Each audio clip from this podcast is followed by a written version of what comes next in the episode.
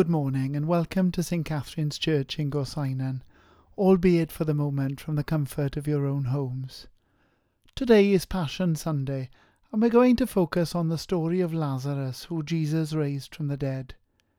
In a time of anxiety, when many of us are perhaps more than ever aware of our mortality and even death, we're going to look at how the story of Lazarus points to the resurrection of Jesus, what that means for us, and how it's relevant to our lives today. Together, we're going to celebrate the Christian hope, and we're going to remember that even in times such as these, there are still so many reasons to bless the name of the Lord.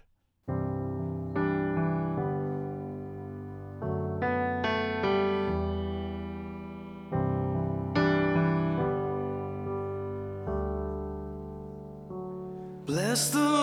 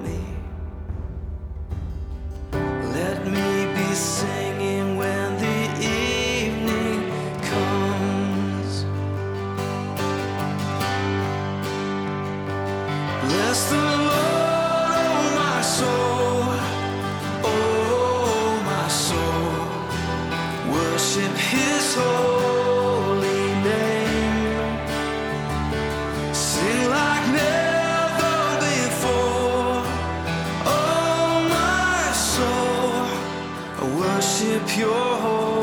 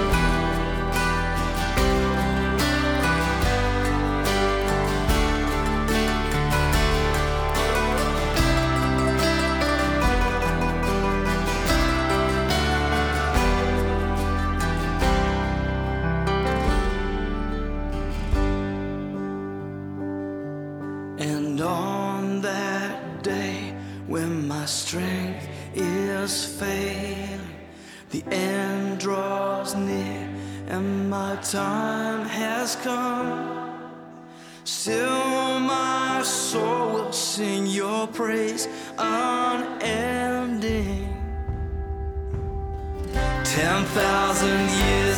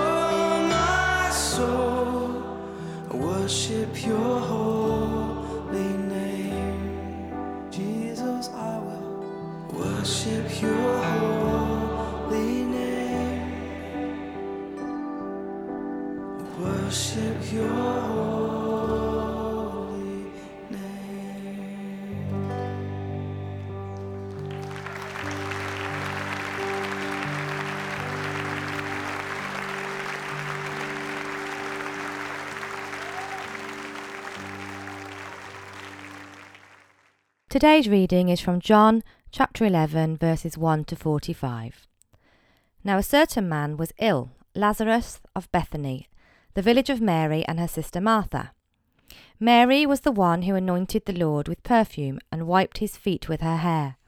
Her brother Lazarus was ill.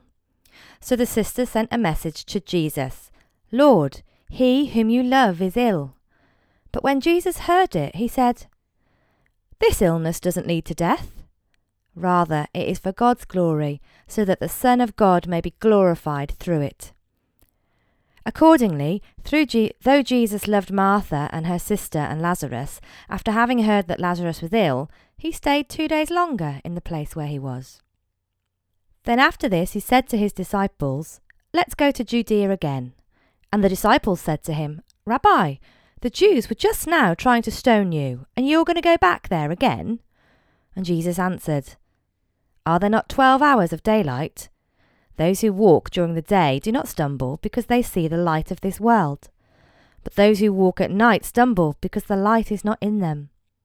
And after saying this, he told them, Our friend Lazarus has fallen asleep, but I'm going to go there and awaken him. And the disciples said to him, Lord, if he's fallen asleep, he'll be all right.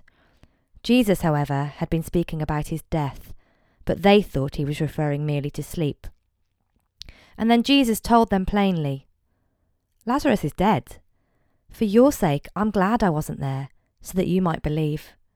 But let us go to him. And Thomas, who was called the twin, said to his fellow disciples, Let us also go, that we may die with him. When Jesus arrived, he found that Lazarus had already been in the tomb for four days. Now Bethany was near Jerusalem, some two miles away, and many of the Jews had come to Martha and Mary to console them about their brother. When Martha heard that Jesus was coming, she went and met with him, while Mary stayed at home. And Martha said to Jesus, Lord, if you had been here, my brother wouldn't have died. But even now I know that God will give you whatever you ask of him. And Jesus said to her, Your brother will rise again. And Martha said to him, I know that he will rise again in the resurrection on the last day. And Jesus said to her, I am the resurrection and the life on the last day.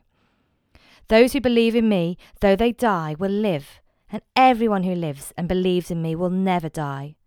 Do you believe this? And she said to him, Yes, Lord.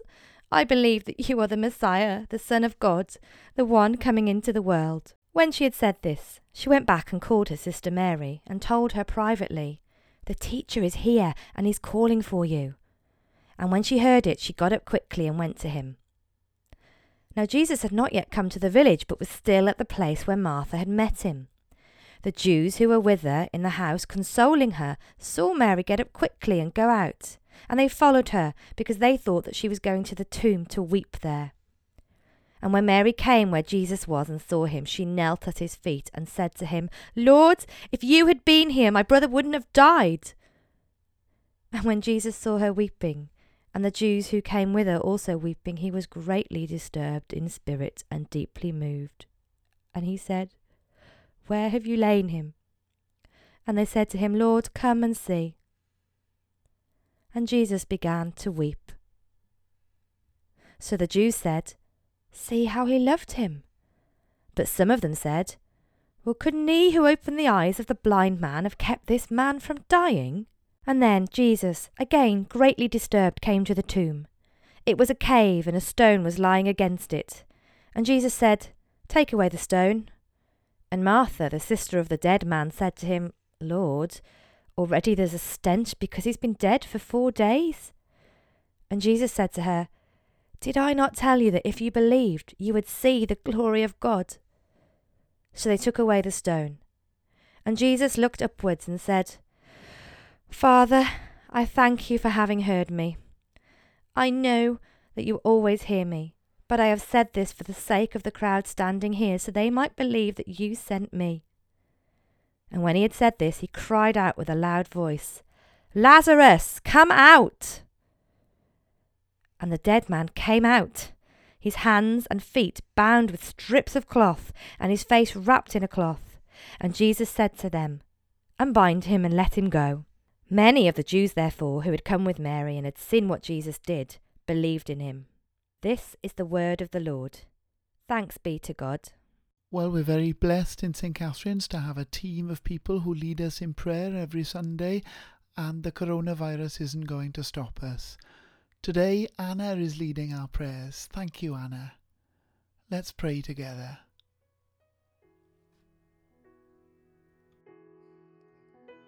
Father God, thank you for being with us always. Thank you that you hear our prayers day and night, wherever we are, and that we can trust in your unfailing love.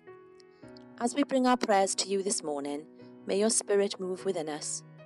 Let us feel you in our lives, preparing our path to you and holding us in your powerful hand. Lord Jesus, we pray for our world as it fights the coronavirus. We pray for those infected, not only for healing, but also for comfort as they heal. Remind us, Lord, that perfect love casts out all fear and frees us from worry. Bring us your peace, safe in the assurance of your faithfulness to the end. We pray for our doctors and nurses in their work. Be their rest, their refreshment, and their hope. Protect them, Father, as they nurse the sick back to health. We ask, Lord, that you protect those who stand to lose their livelihoods and those who face severe hardship. We pray, Lord, that we will see man's humanity prevail and that those who can will support those in need. May your people be the hands and feet of Jesus. At this time, when our departure from the European Union is now a reality, and as the virus ravishes Europe, let us pray for our European counterparts. Divided as nations, may we be united through love and prayer. God of compassion, we remember this morning those whose lives have been badly affected by storms and flooding. We ask that you strengthen them in their hour of need. Grant them the courage they need to face the future and give them a firm foundation on which to rebuild their lives. We pray for climate justice to protect our brothers and sisters in poorer countries. Help us to care for your creation and to do all we can to protect it. Let this be a time of love for one another. Let us also remember that although this is a time of tribulation for many, we are so very blessed that we live lives where our worries are far less than so many in our hurting world. Let us remember those in our prayers whose lives are still so much worse. Let us think of those who face war, poverty, hunger, loneliness, and displacement every day. May we face our own trials with selflessness. Lord God, we pray for your church. Now more than ever, we need to be a stronghold in our community. Bless us as we reach out with the gifts we have to work your purpose out in this land. Give us the trust we need to create your heaven on earth. Help us to wait on you patiently, listen to you carefully, give to you abundantly, and serve you wholly. Let us be ever more willing to go for you. We ask your forgiveness for the mistakes we have made. We give you thanks and we worship you. We surrender our lives to you and pray that we grow more like you every day, loving each other as you love us. We pray for Archbishop John and our own church leaders as they bless us with their support, love, and guidance. We pray for the work of church groups and committees who bring peace and provision to people all over the world, and we thank you for those whose work goes unseen among us. We thank you for the children who share in your glory with us, and we pray for the team who bring them closer to you. Bless them in their ministry and their commitment. Lord, we hold before you our friends and family, asking that you bless them and keep them safe. We give thanks for the gift of children and ask that you support us to be the best parents we can be. We think of those who are preparing to marry and those who are planning families. May their relationships and love for each other be strong, and may they put you first in their lives, grateful for the blessings of their union. We pray for those who are nearing the end of their days, those facing infirmity or disability, and those who are aging, our mothers, fathers, grandparents, and neighbours. We ask that as their earthly bodies fail, they will find more and more strength in you. And finally, we pray for the young and vulnerable that you will protect them from harm and give them the safety they need as they begin to grow. Give us the opportunity to help them find you, finding the shelter they will need for everlasting life. God of love, we pray for those we are thinking of who are sick in body or mind. We ask for your healing hand in their lives. We pray for those we have loved and lost. Help us always remember in our grief that you gave your life willingly so that all people may pass from death into a new and everlasting life. We ask that in a moment of silence you hear the private prayers of our hearts as we lay those we love, our fears and our worries, at your feet.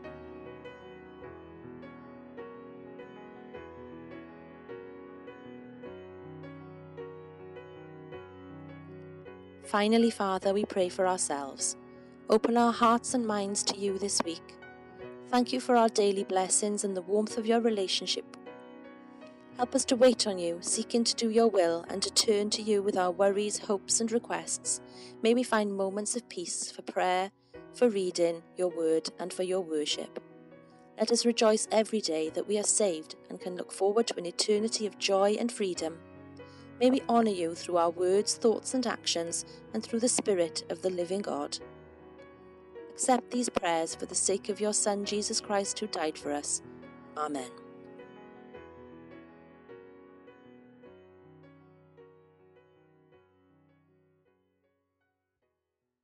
The coronavirus has taken away many of the things that we've always taken for granted. Our ability to leave our own homes or to earn an income, to shop for food or other basic necessities.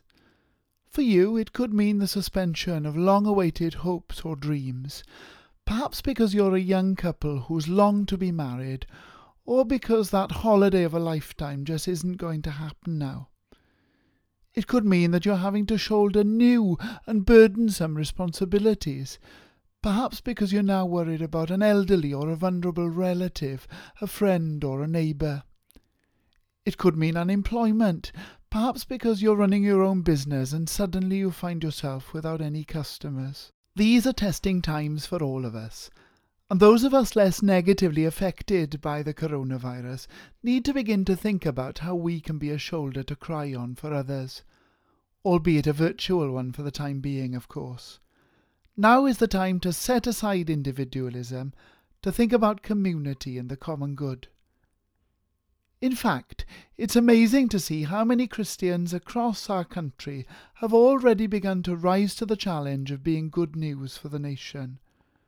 They might be chatting with the elderly or with people struggling with self isolation on the telephone, collecting shopping or other basic necessities like prescriptions, manning food banks or soup kitchens, and running homeless shelters, seeking to be the hands and feet of Jesus for the most vulnerable and the most in need. As St. Paul wrote to the church in Rome, Be devoted to one another in love. Be joyful in hope, patient in affliction, faithful in prayer. Share with the Lord's people who are in need. Mourn with those who mourn. On a local level, many of you will know by now that as a church we've already begun working with many groups across our community on a coordinated plan to help the elderly and the most vulnerable. Thousands of leaflets with key telephone numbers, including my own, have already been delivered, and a small army of volunteers have begun to work together to offer support. It's really heartwarming. Should you need anything whatsoever, then please don't hesitate to get in touch. I'd absolutely love to hear from you. Over the last few days, I've really enjoyed touching base with many of you on the telephone. And if you belong to our church family, you can look forward to more calls from me or from another member of our team in the coming days. We're really keen to know how you're doing and to find out how we can support you. The coronavirus pandemic has, of course, made all of us more acutely aware of our mortality, even those of us like me who are in our mid 30s. Sickness and even death is very much on our radar at the moment, with literally hundreds of people dying every single day. The English comedian Russell Brand once said, Laughter is addictive because of the inevitability of death. It gives us a temporary escape for the moment. It stops the fear of the inevitability of death. Every one of us will have to face the trouble of death. So where does our hope come from? As Christians, we believe our hope is found in Jesus. The Bible tells us that he is the image of the invisible God.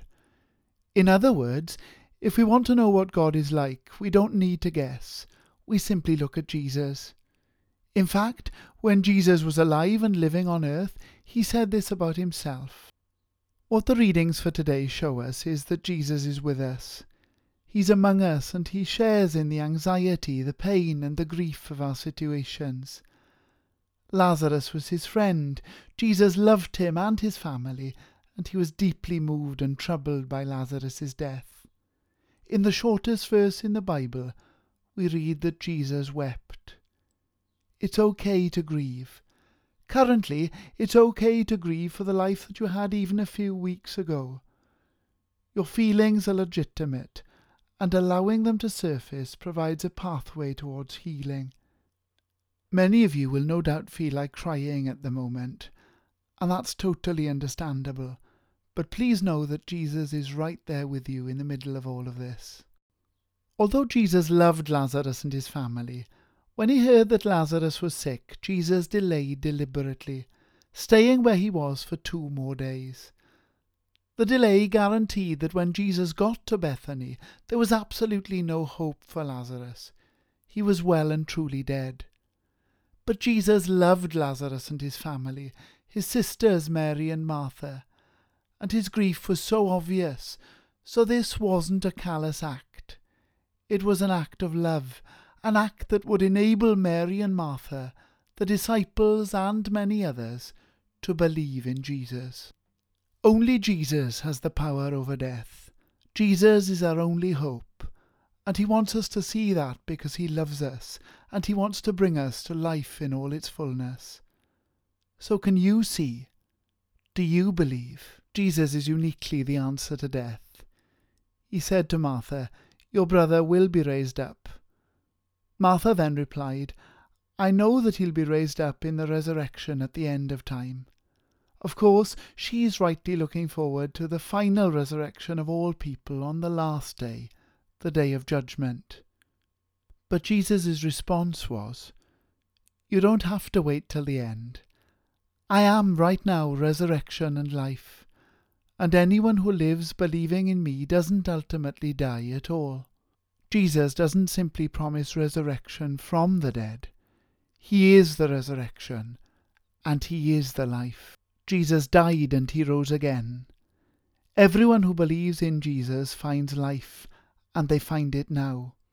There is life both before and beyond the grave, and those who believe in Jesus also rise again from the dead.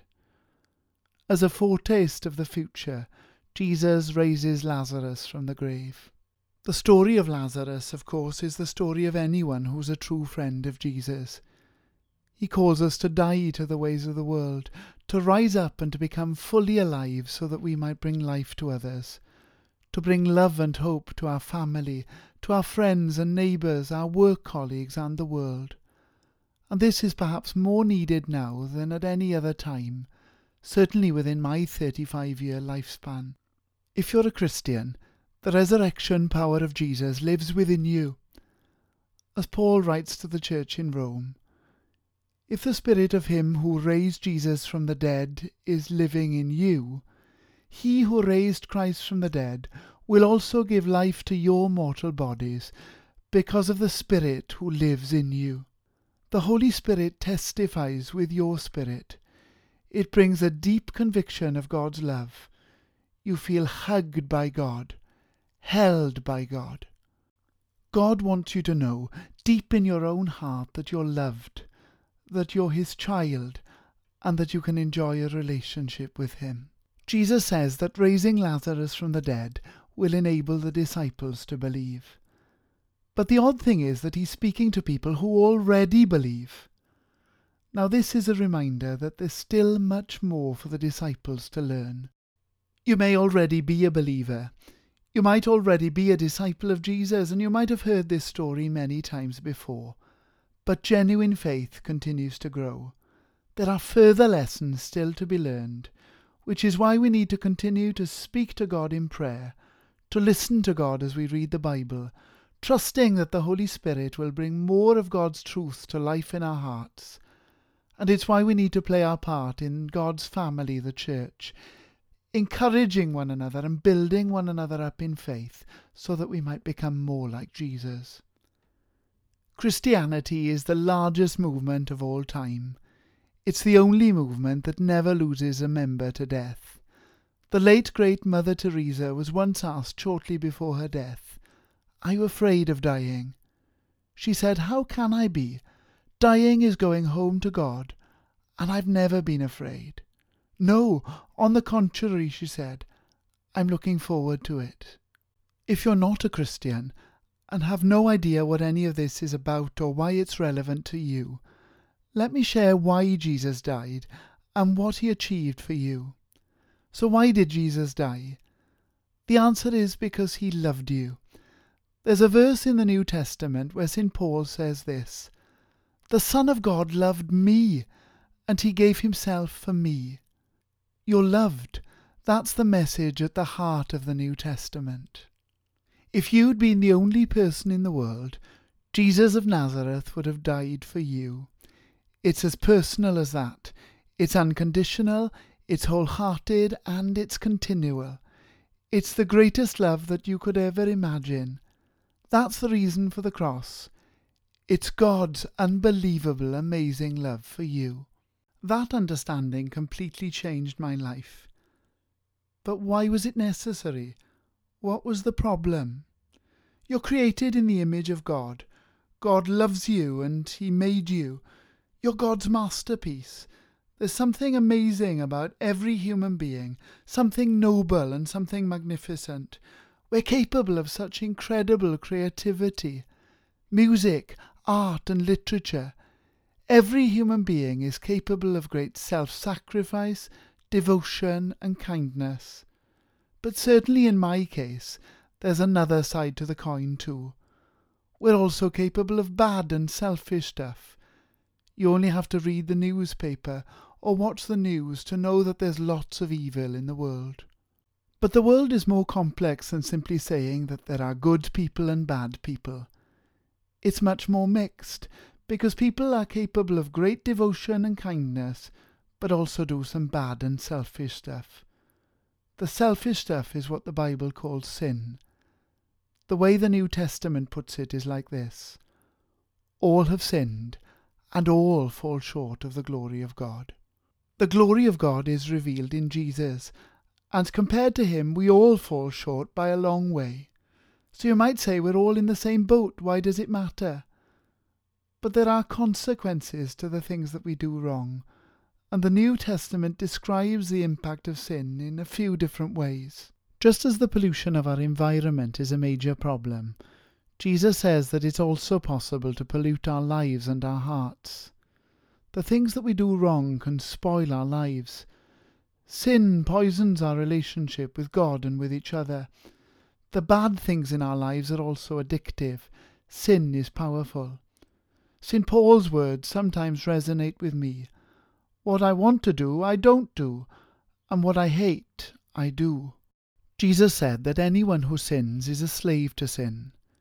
If you take heroin for a sustained period, then you'll become an addict. But it's not just hard drugs that are addictive. It's possible to be addicted to a bad temper, to envy, arrogance, pride, selfishness, or slander. And this is the slavery that Jesus spoke about as the destructive power over our lives. There's something in human nature that cries out for justice. Love and justice are not opposed. We long for people who do wrong to be caught and to be punished, because we believe that there should be a penalty for their wrongdoing. But it's not just other people's sins that deserve to be punished, it's ours too. The things that we do wrong create a barrier between us and God. It's a bit like when you fall out with a family member or a friend and you can't quite look them in the eye. Something's come between you. It's like the breakdown of a relationship. That's the bad news. So, what's the solution? The good news is that God loves you, and that He came to the earth in the person of His Son to do something about it, to die for you and me, and to take the punishment that your sins deserve. The Apostle Peter put it like this Jesus Himself bore our sins in His body on the tree. By His wounds we have been healed. Jesus died in our place, instead of you and instead of me. Jesus bore upon himself our guilt and our shame. Guilt is guilt whether you feel or don't feel bad about the selfish things that you've said and done. Shame is feeling bad about who you are. When you embrace who Jesus is and what he's done for your sake, as he died on the cross, there's no longer need to feel guilt or shame because you're forgiven and you're loved. You're of infinite value to God, and He'd rather die than spend eternity without you. That's how much He loves you. Because of the cross, the barrier between us and God has been removed. You can come home to God. As St. Paul says, God was in Christ reconciling the world to Himself. In other words, God Himself came to earth in the person of His Son to restore the relationship between you and Him. At the moment, many people are suffering as a result of the coronavirus. They're anxious about illness and death. The resurrection of Jesus encourages us that ultimately death isn't the end. Jesus has defeated death, and even though we may suffer now, that isn't the end of the story. One day there will be no more suffering and there will be no more pain. When you become God's friend, accepting what Jesus has done for you personally, you begin to know his embrace in a deeper way. He hugs us, he loves us, and he holds us. You can enjoy a close, intimate relationship with him among the happy, carefree times, as well as the difficult and frightening times of your life. And if you're not sure that you have that hope within you, that you enjoy a relationship with Jesus, I want to pray a simple prayer that you can echo now in your heart if you like. Some might say I'm not ready to do that, and that's absolutely fine. But if you'd like to, here's a very simple prayer that you can pray with me. It's a prayer saying sorry, turning away from the bad stuff that we've done in our lives, thanking Jesus that He died for us on the cross, and inviting Him in, opening the door of our hearts and saying, Jesus, come in. So picture Jesus as He is, standing at the door of your heart and knocking. If you want to invite Him in, pray with me. Lord Jesus, thank you that you love me so much. I turn away from the bad stuff in my life. And if there's anything that comes to mind that you need to ask forgiveness for, you can do that now. Thank you, Jesus, that you died for me so that I might be forgiven and set free. I now receive your forgiveness. I put my trust in you, and I ask you to come into my heart by your Holy Spirit to be with me today and forever. In Jesus' name. Amen.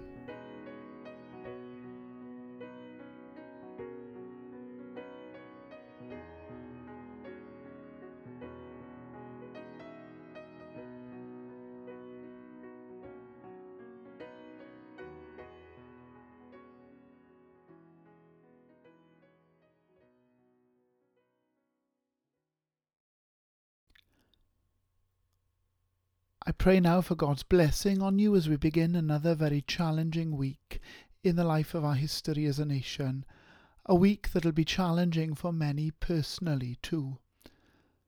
Remember to pray for our work as a church alongside others across the community as we seek to support those who are lonely, isolated, and vulnerable. Pray that we would be the hands and feet of Jesus in all that we seek to do in his name. And now may the peace of God, which passes all understanding, keep your hearts and your minds in the knowledge and love of God, and of his Son Jesus Christ our Lord. And the blessing of God Almighty, the Father, the Son, and the Holy Spirit, be with you all today, and remain with you always. Amen.